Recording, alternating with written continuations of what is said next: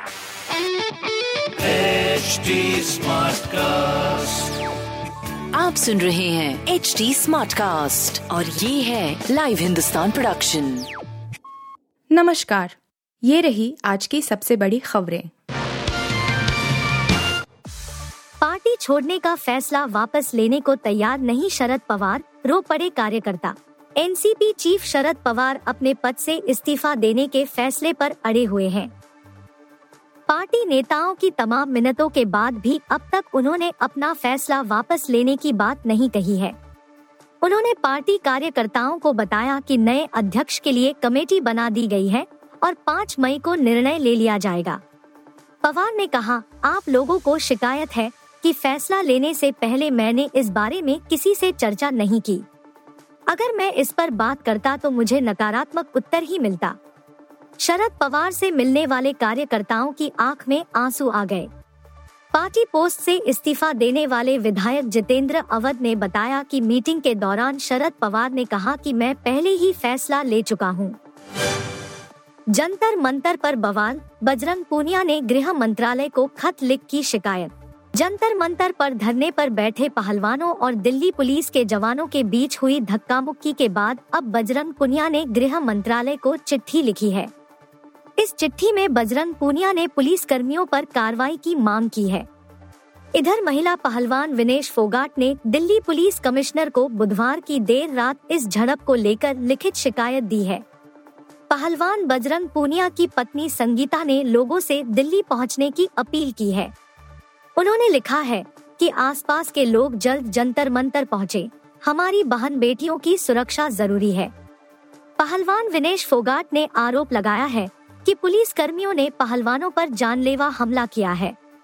Police ने आम आदमी पार्टी के नेता सौरभ भारद्वाज और विधायक कुलदीप को हिरासत में लिया। पुलिस ने दिल्ली महिला आयोग की चीफ स्वाति मालिवाल को भी पुलिस ने हिरासत में लिया। द केरल स्टोरी पर चली सेंसर बोर्ड की कैंची, दस सीन्स हुए कट। पाँच मई को सुदीप्तो सेन की निर्देशित film the Kerala story release होगी। अदा शर्मा, योगिता बिहानी, सोनिया बालानी, सिद्धि इदनानी स्टार फ़िल्म बीते कुछ दिनों से विवाद में बनी हुई है।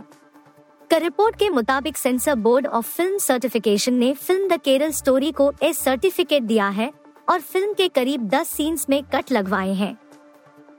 बताया जा रहा है कि केरल के पूर्व मुख्यमंत्री वी एस अच्युतानंदन के इंटरव्यू सीन पर भी कट लगाया गया है।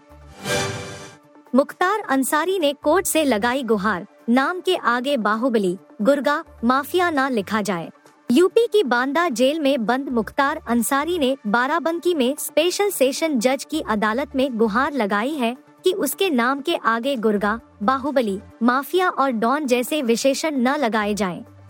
उसने पुलिस और राजनीतिक प्रतिद्वंदियों पर ऐसे विशेषणों के ज़रिए बदनाम करने का आरोप लगाया है। मुख्तार ने अदालत में देश की स्वतंत्रता के संग्राम में अपने परिवार की भूमिका का वास्ता देते हुए अपने वकील के ज़रिए कोर्ट में अर्जी देकर यह गुहार लगाई है।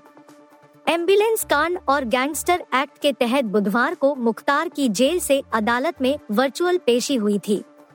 मुख्तार की अर्जी में लिखा है कि कई लोग मेरे लिए माफिया डॉन, बाहुबली, गुर्गा आदि अपशब्दों का इस्तेमाल कर रहे हैं।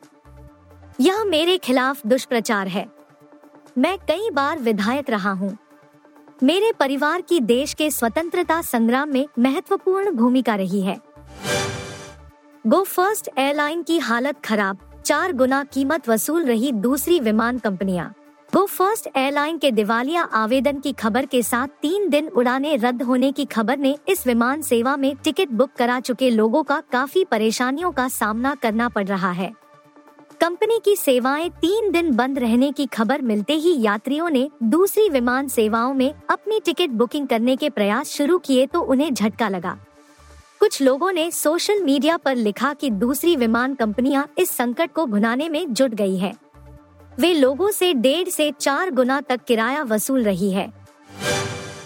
आप सुन रहे थे हिंदुस्तान का डेली न्यूज़ रैप, जो एच टी स्मार्टकास्ट की एक बीटा संस्करण का हिस्सा है। आप हमें फेसबुक ट्विटर और इंस्टाग्राम पे एट एच टी या podcast at Hindustan Times dot com आरोप ई मेल के द्वारा सुझाव दे सकते हैं। आप सुन रहे हैं एच टी और ये था live Hindustan production H smartcast